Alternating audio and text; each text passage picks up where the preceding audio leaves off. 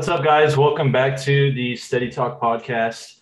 Um, as always, I am, I guess, I guess we're both technically hosts, co-hosts, whatever you want to call it.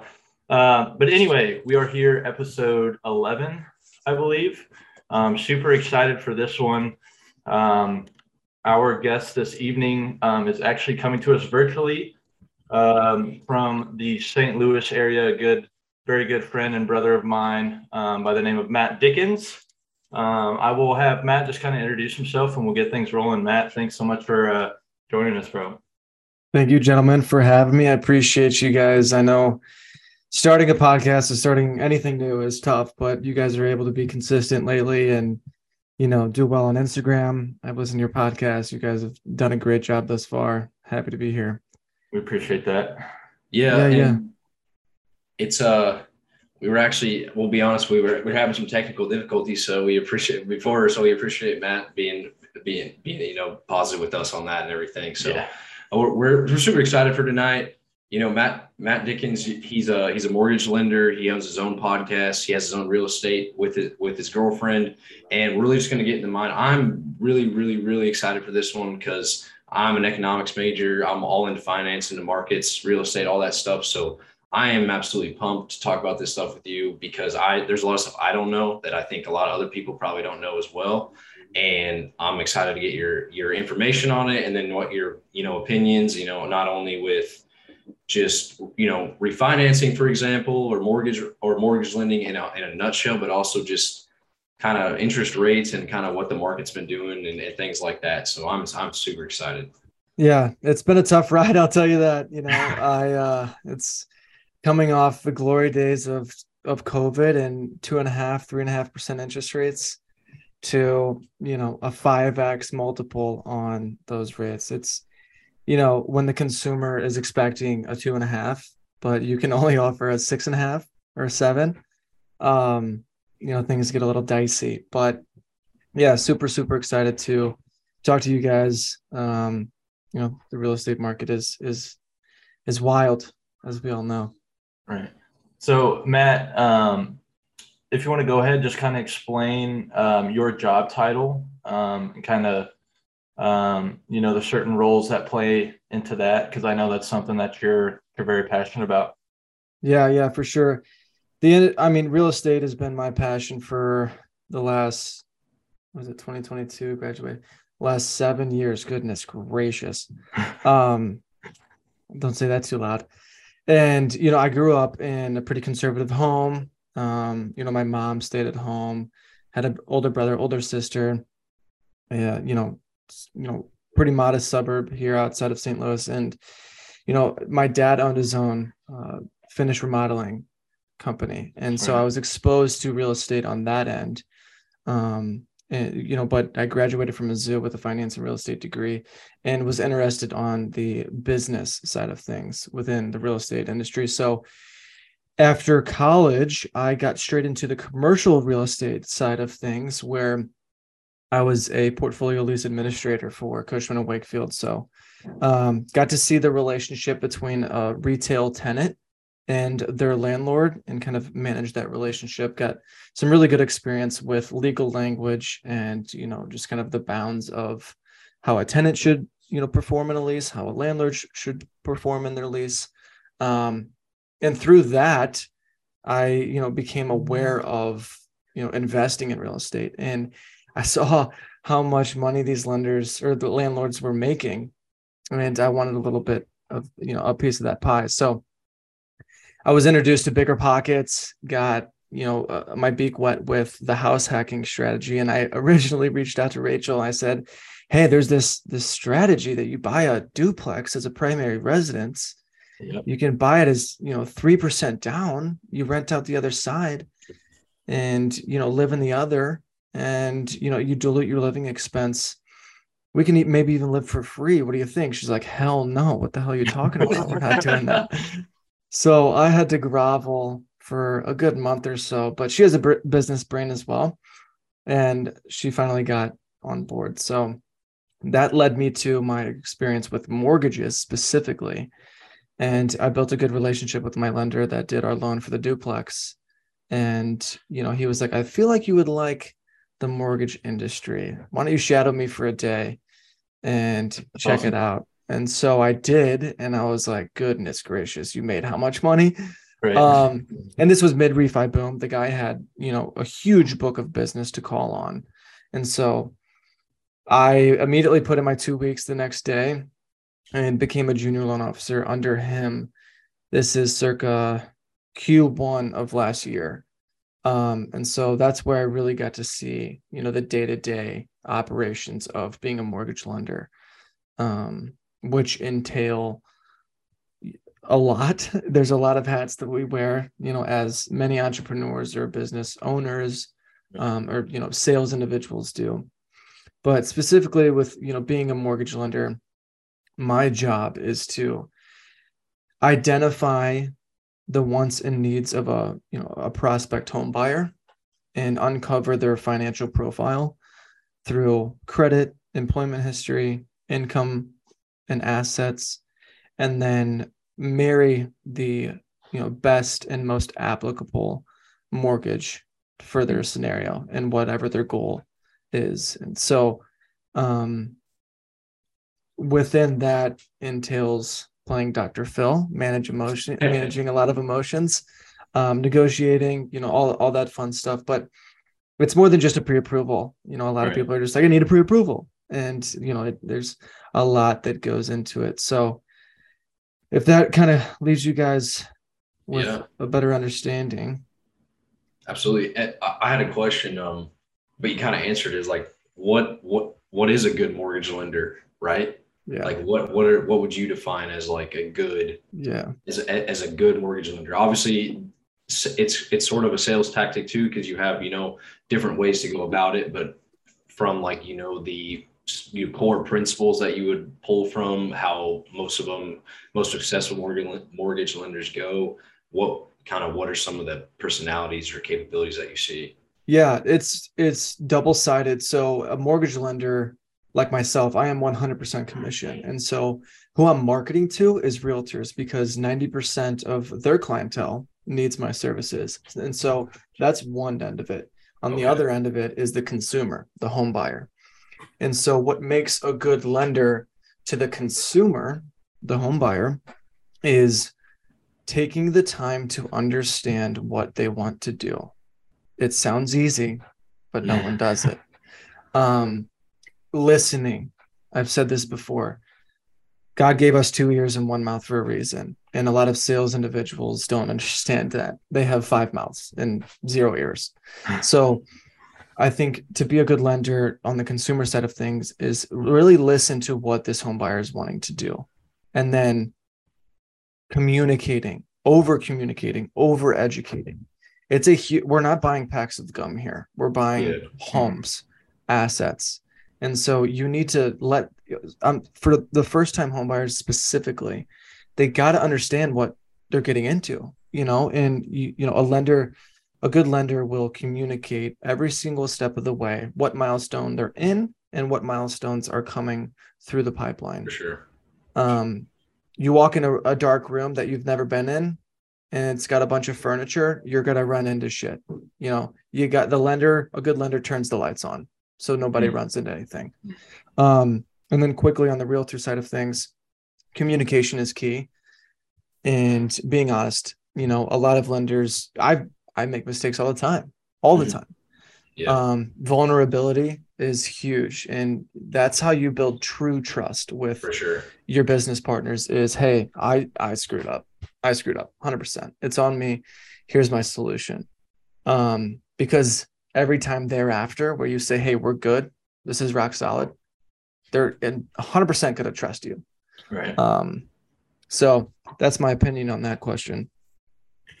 And so, Matt, I wanted to to go back um, a little bit because you had mentioned Rachel, and for anybody that doesn't know Matt, Rachel is um, Matt's fiance, and um, and from my knowledge, the duplex that you two purchased together, you did prop did you do did you two did you two did 100% of the renovations on that duplex. Is that correct? Unfortunately unfortunately so what was that process kind of like yeah you know I would say, you know, I've been asked this question a couple times lately, and it's like, what is the biggest lesson you've learned in your Mhm. real estate investing endeavors, or what's the biggest mistake? Um, and it is estimating renovation costs Mm. For sure. and the scope of a renovation. yeah.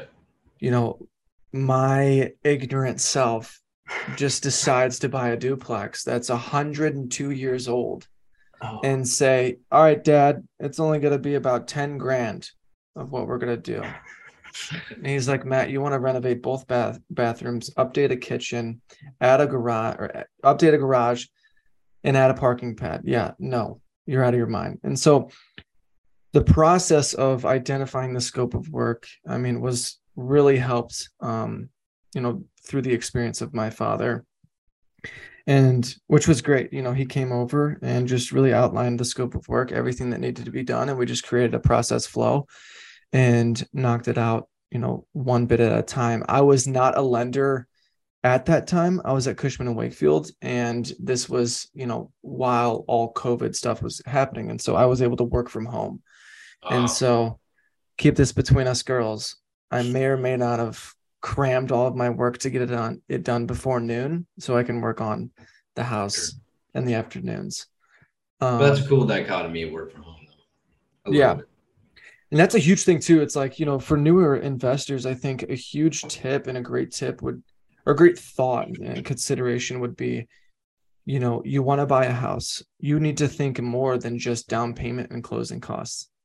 You know, your budget's likely not going to be 400,000. So you you want to buy a duplex in St. Louis, it's good it's going to be if your if your budget's only 150, then I'm telling you right now there's going to that property is going to need a lot of work. And so Mhm. who's doing the work? Um, if you're hiring things out, I would multiply that that renovation cost by three. Yeah. At at work, I'm a I do purchasing, but I've been doing a lot of renovations because our buildings, the new owners acquired it about nine years ago. So the the building's been due for renovations, and we've been re- redoing our bathroom, and it's kind of my firsthand experience at like a true renovation, Yeah. and you know, it's been you know twenty thousand for the full plumbing renovation, and then you know four grand for the floor and then another 12 for the tile. It adds up quick. and so it's just it so it, it's good to hear that you are openly saying like yeah this stuff's expensive. So it's that leads me to my next question. When someone say because it real estate's hard to get into or it can seem hard to get into without a lot of capital. Hmm. So what do you say about that? Like how, how do you if someone wants to get into real estate maybe not you know buying a duplex or renovations but just getting a piece of the pie to get themselves started and educated where, where do you think they should start Yeah, great. Absolutely great question. And there's a bunch of ways to do it. Like the boring way and the very much hands off way is to invest in a REIT, a real estate investing trust. I mean, Sure. that's basically a stock. So that is like, I just want to say that as a disclaimer. That's a strategy. We can get that out of the way.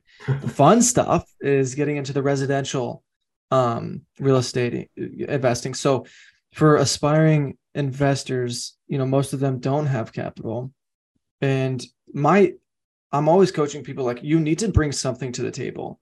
You know, go out and connect with other investors. You know, they might be private money lenders and not want to do any renovation, any, you know, searching for properties. Um, they don't want to negotiate, they don't want to deal make. All they want to do is be a cash provider. Well, buddy up with them. And so they solve your problem for, you know, the low capital issue. Um, that's a category that is is doable. On the other side of things is my favorite strategy, which is house hacking. And there's a bunch of definitions out there, but mine is acquiring a primary residence with the intention of turning that property into an investment property in 12 months. And so what that lets you do is access fu- conventional financing. You're able to buy a property with as low as 3% down. You have to live in it for 12 months. And while you live there, you renovate the property. I'm thinking of a duplex in this case. You can renovate the property, you rent out one side, you live in the other. You're getting amazing landlord experience. You're understanding the scope of work if you're doing the you know the work yourself Mhm. You get to save money by having the tenant pay down your principal in, in your housing expense. And you're able to turn that property, move out of it in 12 months and buy your next one for, you know, depending on what loan we do. Um, you can maybe do a three and a half percent down on the next one. Mhm. So short answer is the the low cost way to invest in real estate um, would be buying a multifamily as a primary residence, living in one side, renting out the other, and building your portfolio that way to get started. Has there been any, I guess, what I should say? So a, a, a good friend of mine just purchased um, a house here in the Kansas City area, and he's a landlord for the very first time, and he has, I believe, three or four tenants under him. Um, and I forgot to mention mention to him that we were going to have you on. Uh, but so I guess what would be some tips um, if I end up sending this to him? What would be some tips for like a first time um, individual who is you know getting into the real estate and is and is kind of within their first year Yeah. as a landlord? Yeah, it's a funny story comes to mind here, Connor. Um, so I'm an overly emotional person, as you guys likely know. So I get super excited about things. And I specifically remember the Zoom call that Rachel and I had with our first tenants. They were our age, they were a couple. And Mm. we were super pumped. You know, we are, we're in the duplex, right? So our properties connected. I'm like, we're gonna be friends. It's gonna be great. And it fell apart quickly. So my perspective was I'm just going to befriend my tenants. Right. Do not do that. Don't do that. Don't overly trust people because they will take advantage of you. Fast forward 8 months down the road, I get a call from their attorney threatening to sue me because apparently Rachel and I defaulted in our lease by not keeping the property in habitable conditions because we used oil-based polyurethane when we redid our floors. So, I mean, number one is keep a professional relationship with your tenants. Number two, make sure your lease is locked down. I have a buddy that, for you know, kind graces, um, he moved out of his his condo, let a friend move in, and something happened at the property, and he never had a lease, and so you know he wasn't protected. And so he was fully liable of what had happened. Um and that's just stuff that you can easily just solve on day one. Yeah. write up a lease. There's so many resou- resources out there. Bigger pocket pockets is a great one. Um and then pay a lawyer a hundred bucks to look it over. So yeah just protect yourself and don't be overly trusting of your tenants is you know i can't stress that enough. Yeah. Okay. Did you and Rachel like because that was going to be my next question. Um, did you two write out the lease yourself, or I know you just mentioned other avenues to kind of help with that process? Yeah, so good question. I like I said, I was at, at Cushman and Wakefield when all of this was happening. I was a Mhm. portfolio lease administrator. So Hmm, okay. I was able to plug and play, you know, certain language that I wanted and what was applicable to our situation. Um, I had, you know, one of my mom's friends is a, a very experienced investor. I had him send us his lease. His was ridiculous, and so, but he had some good language in there, and so I was able to kind of formulate what, you know, what we wanted. Um, I would say the person, you know, a, a new te- a new landlord needs to first look up like what their state requires in residential leases Okay. um, and just use that as a template and then kind of use other resources to add certain language. You know pet addendums um, you know are they going to require tenant insurance early termination clauses? That's a big one Mhm. is early termination. You can actually make money in that occurrence if you do it the right way. Oh. now not in every market. This is a very uh, you know the demand of rent and home buyers is is both like a lot of people talk about how crazy the demand is for homes it's the same case for renters so you know we were we've turned over our property a couple times in the last 12 months and we were able to make money doing so because we can get a tenant out on the first day of the month, clean the Mhm. property, you know, for a week or so, and then get somebody in before the end of the month. Well, if you have lease language that says if a tenant terminates early, then they owe the landlord two months' rent. Well, I haven't had the property vacant for two months, barely even a month. And so um I really hope my tenants don't listen to this, but whatever. Um, what about renting in the short term? Like Yeah. you see a lot of you know Airbnb and short term rentals, and you know even what is it where you can sublease from it and rent out and say potentially make more rent per month and then pay the profit on top and keep some. You know what what do you think about those? What do- what do you think about that market or those Yeah. strategies? It's great. I mean, it's sexy. Like, you know, there's pros and cons for everything. And the huge, huge benefit of short term rentals is the income potential. So you're able to, in the right markets, you know, charge probably 3x, 4x sometimes of what you would otherwise be able to charge if that property was a long term rental. Yeah, um you know but you are subject to local regulations and so some municipalities are starting to crack down on them. Um you know if your property is in an HOA the HOA could you know one day just decide that they don't want to allow short-term rentals. So always having an exit strategy on that. But yeah like there's th- that's definitely the new kid on the block. Um Mhm. not necessarily a new kid on the block but everyone's wanting to do that you know? It's yeah, i want a new car. It's, it's the same thing as you know i want to rent out a i want my own airbnb. So um i like it you know it, it's it's fun to do and it's just a lot you know if you're overturning the property day over day over day that that's a lot on the you know the operational cost of things so for sure. um yeah and it's just sexy like you know the more people that do it the more people that want to do it and you know everyone wants the idea of buying a vacation home staying there a little bit renting out you know that property for the majority of the Mhm. year you know the the beauty of long-term rentals is that you can kind of just forget about them if you do them the right way.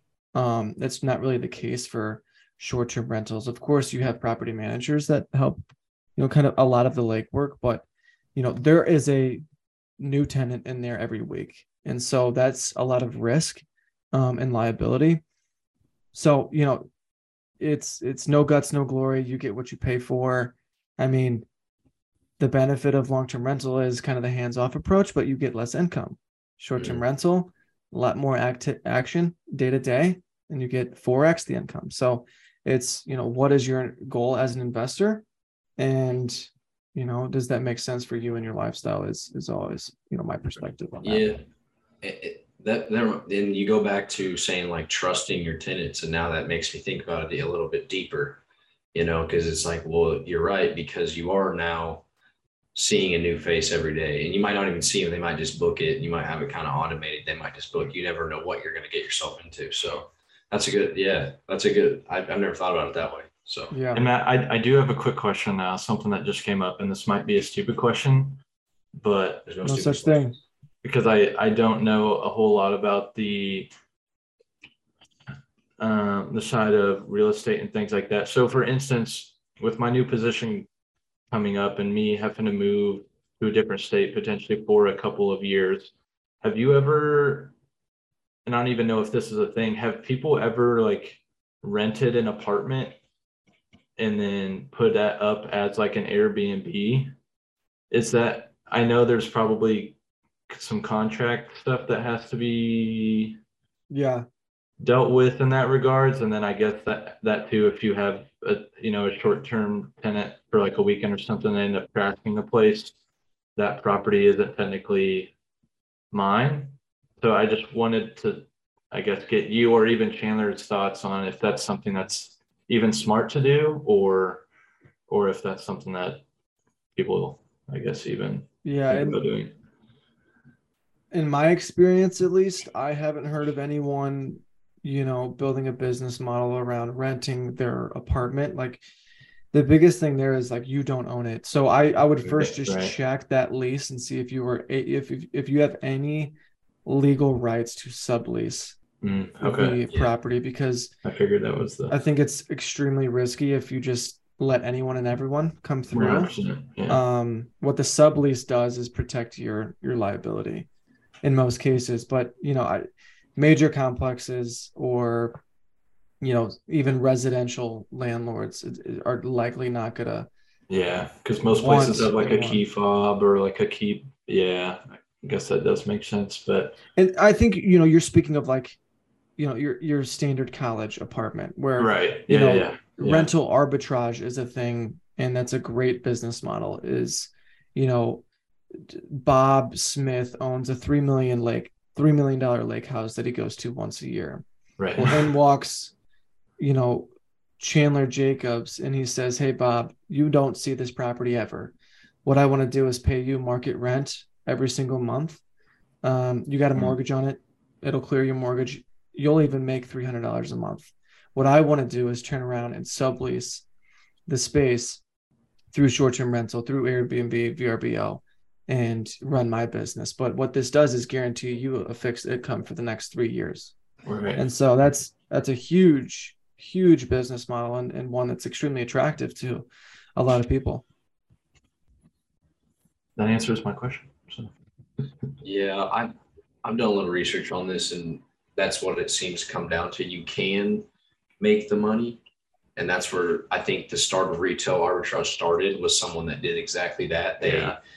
They went bankrupt or got kicked out of their something or couldn't afford their rent, and then they started subleasing and ended up making more. And then the, the idea probably that's what I think happened. The idea probably sprung and became, oh, this is actually a business model you make money on. yeah, I wasn't So- even sure if that was something that people do. That's why I wanted to ask. Mhm. But It's definitely location based though. Yeah. More than anything. Yeah, that's the biggest thing. I mean, you know, In the short term. the torso of real estate is location. Like the brain of i mean the real estate is uh, location. Mcdonald's was built based on a real estate model of locations. So Mhm. you know that is even more emphasized in short-term rentals. But one thing to note is like on a rental arbitrage strategy that that subleaser is not he doesn't own the property he or she does not own the property. And so they're not they're not realizing the tax benefits of owning real estate. Also they're not realizing any appreciation. You know they're not necessarily building wealth through that asset Mhm. simply cash flow. And so when people talk to me about hey matt i want to do real estate and I- then i ask well what's your focus? Or do you do you need cash flow? Do you not have a job? Do you have a job? Or is your focus on you know the future and retiring early. And so i'm always trying to split it up between do you want cash flow or do you want long-term appreciation? You can have both. You absolutely can. But there's certain models that you know suit to either one of those a little bit more. So going in, I guess, into your life a little bit personally, which which one are you currently investing in right now? Are you and Rachel in the long term run, or are you looking to go the the cash flow route?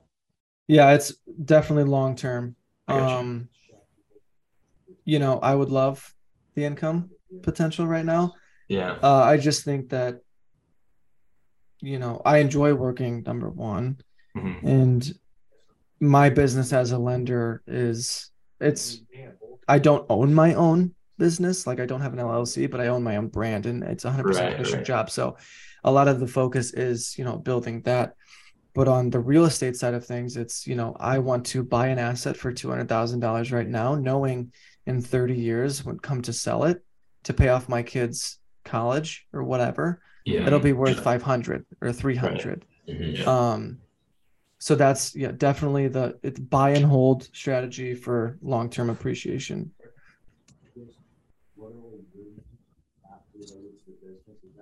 Question on, I know this is probably like, because our audience is usually a, like a younger audience, and I, I purchased my first home this year as well.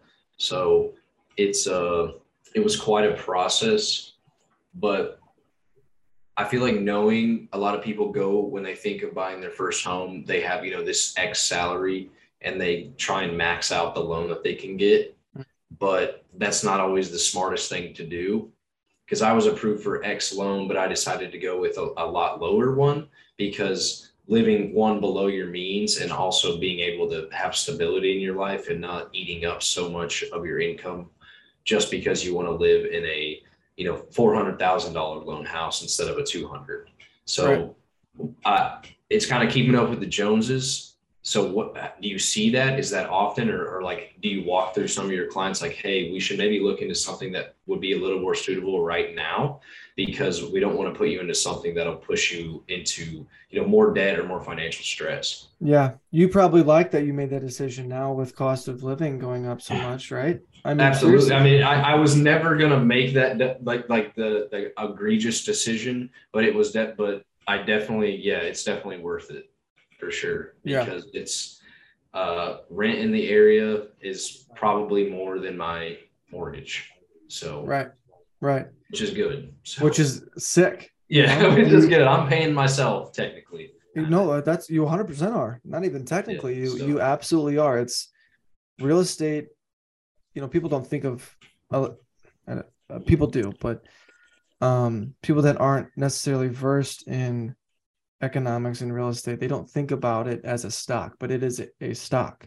Yeah. You're buying an asset that is going to, in most cases, appreciate long term. You know, rent is you have zero ownership.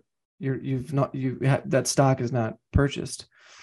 And I love the I love the conversation of Matt. I don't want to pay a seven percent interest rate right now. I say, oh, what what what's your living situation currently? Why rent? Oh, well, guess what? How much interest you're paying right now? 100%. Yeah. So that's like a little mind mind blow. Um, yeah. a little mic drop action, but that's yeah. But to get to your question on affordability and what today's home buyer is doing, it's it's pretty crazy. I was just in a seminar the other day and the speaker asked everyone to raise their hand if they would agree that 90% of their clients had a debt to income ratio in the 40 or 50% range and every single lender in that room raised their hands and so what i i don't want to get too technical here but yep. a debt ratio yep. is a ratio that measures your gross monthly income against your debts so gross monthly income we don't realize gross monthly income. It's net. You know, we got to pay taxes, insurance after that.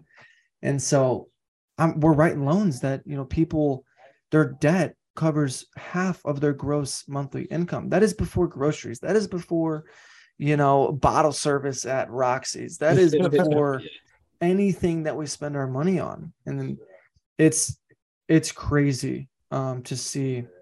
But yes, to answer your question, a lot of people are keeping up with the Joneses. And to go back to a topic that we talked about earlier in the podcast is what is a good lender? And what does a good lender do? And what me and my team do is talk to the consumer about their debt to income ratio. I try to write loans in the 30% that is a healthy loan. Um, now with the recent interest rate spike it's hard to do that you know? People don't they might not have the circumstances you know loose circumstances where they can you know put more money down to reduce their debt ratio or um, immediately get a better job. Um, but with the perspective of let's just kind of weather the storm and refinance in 12 to 24 months once these rates drop we'll get you back down into a healthy debt to income ratio. But for now let's buy the house start accumulating wealth and you know just just get out of the renting lifestyle. For sure. Love that. Love it. Yeah. So we'll kind of switch gears i guess. Um we'll go well i actually i do want to ask you uh, interest rates are scary? And especially right now and you hear interest rates interest rates interest rates. And i mean like jerome powell they, they said they were going to at least soften them a little bit or slow them down coming up in the future but what's your take on interest rates and how do they really affect you know what you're doing your business because yeah. a lot of people you know it's just an interest rate and they think when it's high but like you're you're hitting a lot on you know yes it's high but one, it wasn't as high as it was in the 70s when it was 15%. Mm-hmm. One, and then two, um, you're you're you're not paying yourself. So can you go a little bit deeper, like into interest rates and things like that?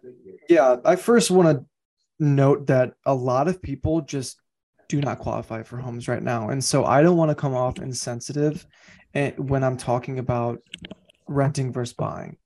For sure. Um, Yeah, buying a house is not easy to do with the guidelines after 2007.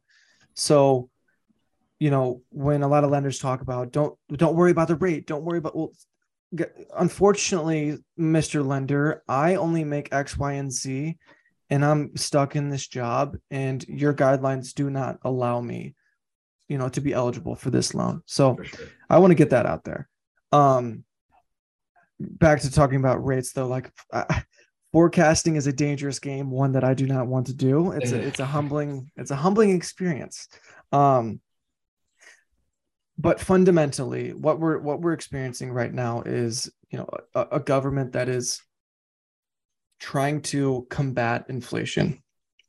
Um, the way to do that is to spike interest rates. What that does is slow down demand, slow down the economy. As you know, when when demand is so high that inflates prices, um, and what they you know th- that obviously can't happen.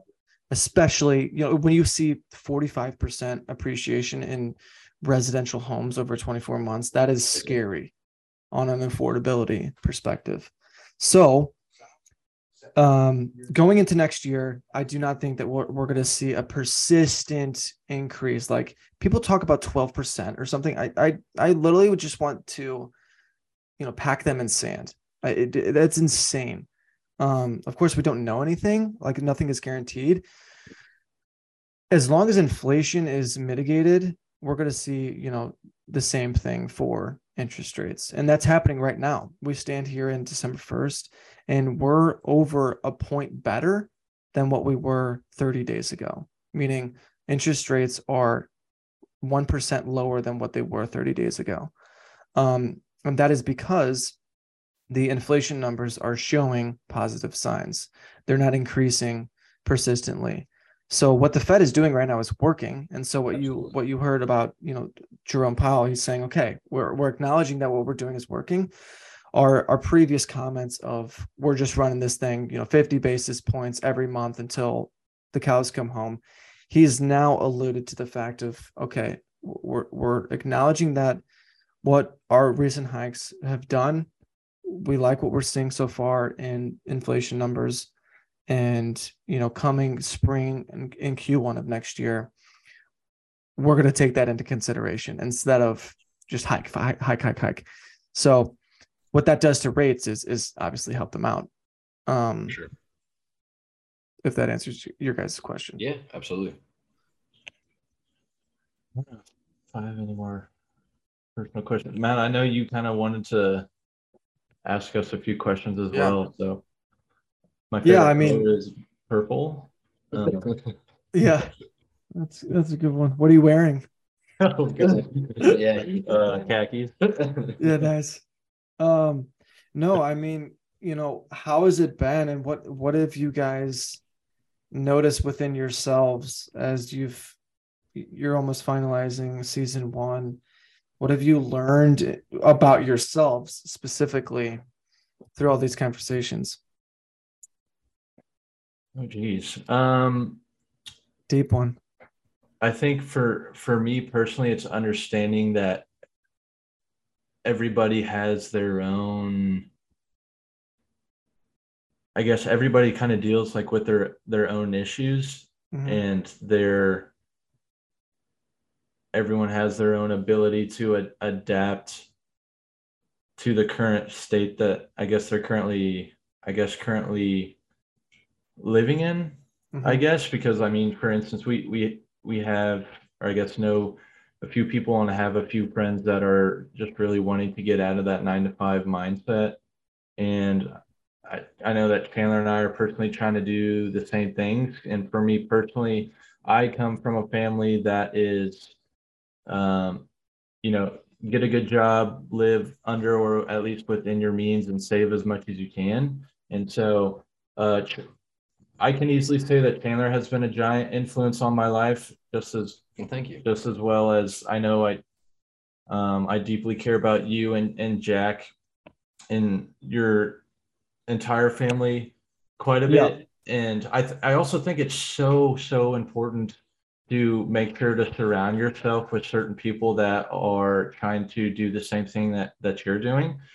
Um, and so I know that me and for instance, Chandler and I just have a lot of talks about the future and like what we want to do and how to create passive income and make money while we sleep. And um, luckily, you know, with this new, not to get super personal into my life, but a new, you know, job coming up to where it'll kind of help me out financially to where I can pursue um, those other um, you know assets such such as real estate or i know chandler's really big into um, stocks and trading and, and things like that and trying to start my own hat company and, and kind of clothing brand as well so it's kind of hard to do that when you don't have a lot of capital on the on the back end to to get that running uh, sure. but it also just taken a lot of time because i want my products to be exactly how i want them.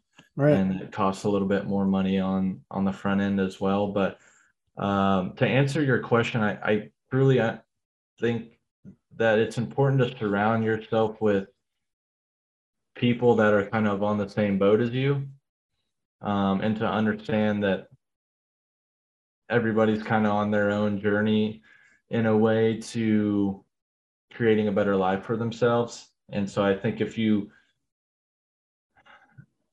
you know and I, th- I think if you kind of get in that rut and you are around the wrong people who are, you know, either talking shit on your ideas or don't believe in kind of where where you're going and what you want to do, I think that can be a pretty scary thing. Yeah, uh, that's why I really enjoy hanging out with Chandler, and I I enjoy moments, you know, hanging around you and Jack and and um, you know, your Aunt Tracy and Uncle Kurt are also very successful business individuals as well. So anytime I get to be around them and, you know, any sort of, of setting, um, you know, that's also something that I truly cherish uh, as yeah. well. So definitely the, the people that you surround yourself, um, I would say would probably be the biggest thing. Love it. Yeah. What about For you, Chandler? Just be like the one from like the podcast perspective, just the connections that you make to like the people that you have on. Like some people we we knew very well, and other people we we didn't know very well. Mm. But by the end of it, you come out, and even your friends or you're not so close with friends before, you know so much more about them than you ever would have, or you have a complete different respect or a complete different perspective on their life or their situation or what you can learn from them. And that's really unique and I find it very inspiring. It's very cool. And then also, you know, it's very important. What Connor said, it, it's good to surround yourself with people, but I think just don't be afraid to get your voice out there. Um, you're gonna fuck up. You're gonna do a lot of things you wish you didn't do or wish you didn't say, but at the end of the day, it's just you and your friends and the people that care about you. And that's if that's all that is really important to you, then you know you should be happy with what you're doing. So, yeah. And then pushing yourself, you know, like you were saying, like you do yourself, uh, like we do, you know, it's hard to give up, you know, an hour and a half of your time to make a podcast sometimes. For sure. You know, uh, and just making, realizing that those sacrifices are going to pay off.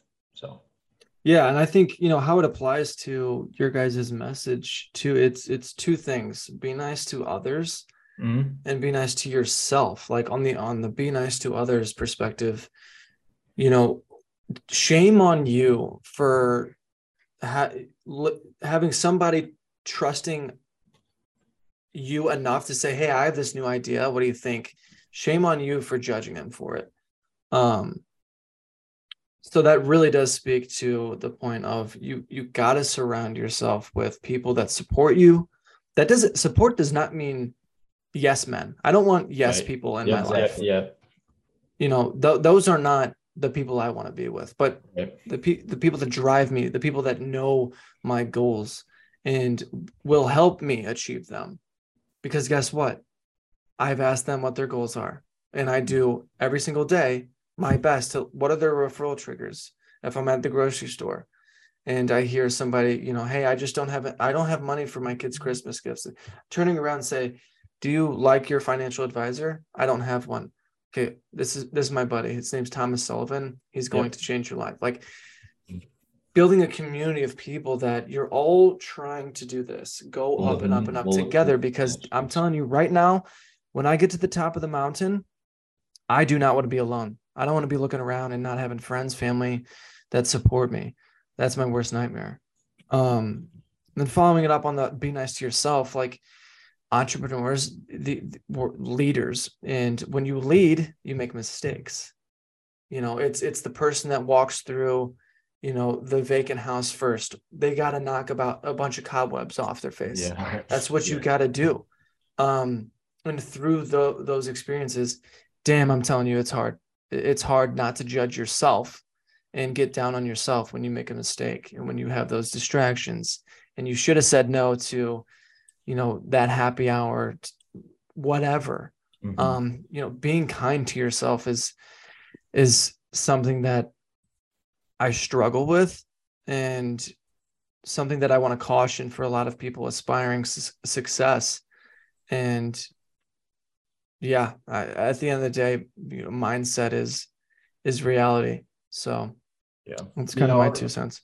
Our previous pod, our previous guest, his name's Sean. He runs a business as well, and he just said the main thing is you have to have bulletproof, basically belief in yourself. Yeah, and in your vision, and then like you said, you'll you'll you'll attract the people around you that also will believe in your bulletproof vision. And when you say like no, yes, man, I love that because I want, you know, Connor, I want Matt, I want my girlfriend, I want that people that challenge me because like challenging being challenged pushes you in the right direction. You know, challenge your ideas, challenge, you know, what you're doing, not in a negative way, but say, you know, have you ever thought about this way? Or how could you do this better? You know, because those are those are your friends that truly want you to succeed, the ones that are willing to kind of knock you down but pick you back up. 100%. And what a what a better time to do it than now you know right. the, the year is turning mm-hmm. find find five people that you look up to or you trust that is that, that are going to support you and and keep you disciplined schedule a, you know once well first in january come together have a 2022 reflection what worked what didn't what needs improving what can i do better um and then talk about 2023 goals right. you know what are the four ways that I'm going to achieve my goal. And then set quarterly goals mm-hmm. and meet every month. And so it, putting this on paper, meeting every month, you're not hiding from it. You're not hiding yeah. that paper. The brain changes all the time. The brain makes excuses. Well, a pen on paper can't change. So come the end of that month, you know you're sitting there in that meeting and you're like guys i didn't i didn't make my thousand sales calls that i told myself i was going to do this month having the right friends that say, Matt, you will not achieve your goal if you do that again next month. Right. Mm-hmm. Instead of, hey, it's okay. You know, it, it, of course it is okay, but having those people that challenge you, um, I mean, you, there's no reason to do this alone. You can't do it alone. No. Having that support system is huge. I think that's it's super important too, especially for me. I think it and it could be for a lot of other people too. I think it's super easy to give up on yourself when you understand that it's not really. Uh, I guess hold on. Let me let me rephrase that. I like that idea of getting together with a certain group every month because if you don't hit your goal, not only does it feel like you're failing yourself, but then in a way it also kind of feels like you're failing whoever is in that group too. Um, and so I've never actually thought about doing that, but that's something. Is that something you do? Yeah, I was actually at my uh, dinner last night with guys that would do this exact thing. Um, awesome.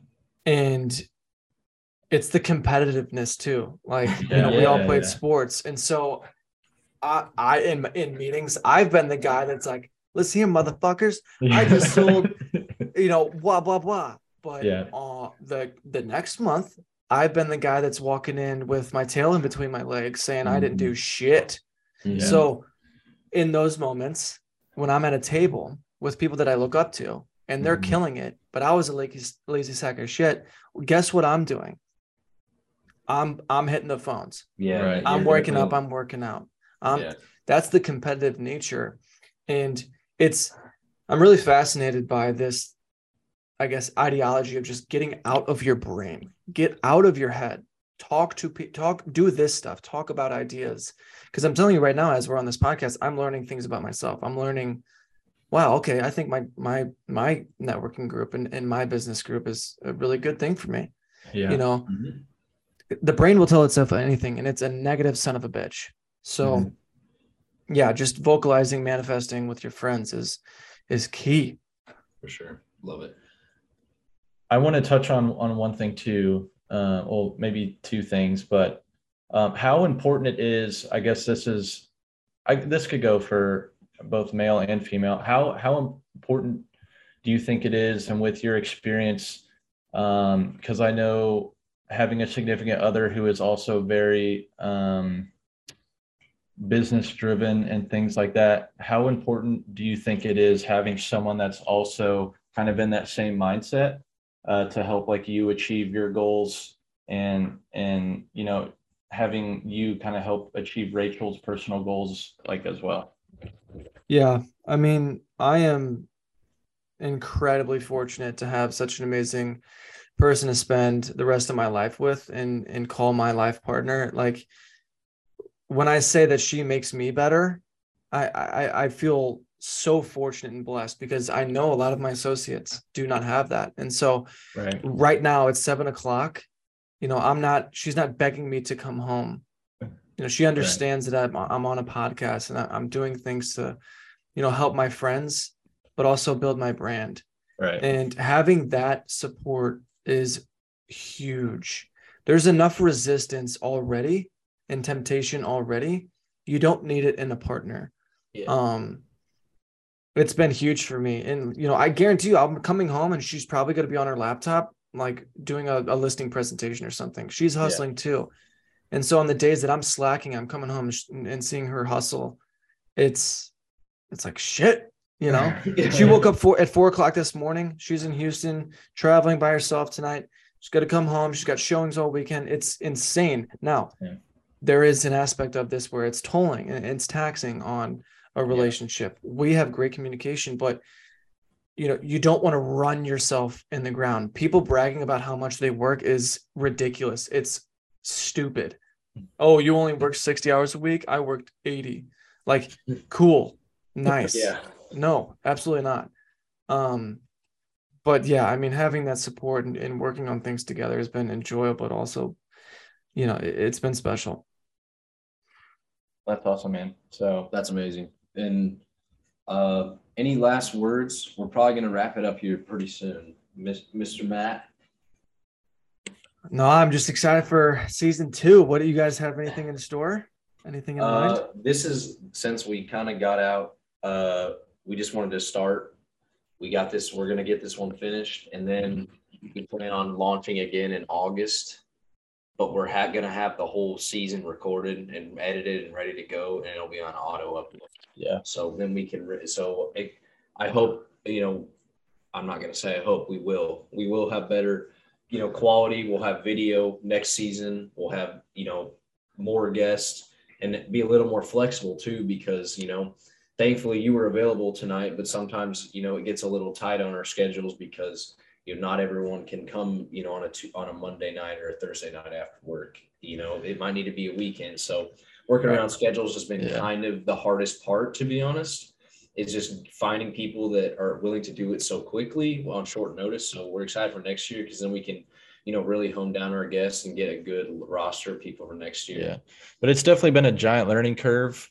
Um, even just how to communicate. Yeah, yeah, holding a conversation and and things like that. And um, now that we have a, a better sense of what it's going to look like moving forward, we can definitely plan um, and get the you know better equipment and stuff that we need in order to just make the the podcast better, have it you know be better for our guests, improve on our social media, um, hopefully try to do reels and cool stuff like you do for your pod. Maybe if we're in the St. Louis area, we can do one. Yeah, damn right. um, which I definitely think we could probably make happen. But yeah, no, um, that's easy money. And you know, it's funny that once these mics turn on and the cameras are on, it's like, oh shit, it's Yeah. getting real. Yeah, but you know, the more with anything that you do often, you get better. So Right. you guys will you guys will do great. I think what you're doing is fantastic. Kudos to you for sticking with it. Do not quit. mm, Um, you know, if you guys need any other guests, you know, the St. Louis, you know, business community is one that I'm in, I'm involved with pretty heavily. So if there's anyone Yeah. that I can introduce you to, um, I would love to do it. Also, shameless plug on my end. I'm licensed in Missouri and Illinois. That is not just St. Louis. so if you guys need a little refinance or mortgage, or if you know anyone looking to buy a house, please, please send them my number. Would love to help them out. yep, for Hey, sure, man. Hey, hey, hey. Um, the next 24 months, you know, when them rates start coming down, we'll talk. Damn That's right, all. baby. Absolutely. I'm sure you're not liking that seven or six and a half percent, seven percent. Yeah, it's like it's like there. yeah, yeah, it's like there. But hey, we appreciate you a ton, Matt. Um, it's been it's been great to talk to you. Thanks for hopping on here and uh yep, We love you, man. And uh, as always, stay steady. stay steady, sir. Have a good one. All right, boys. Peace. All right, bye.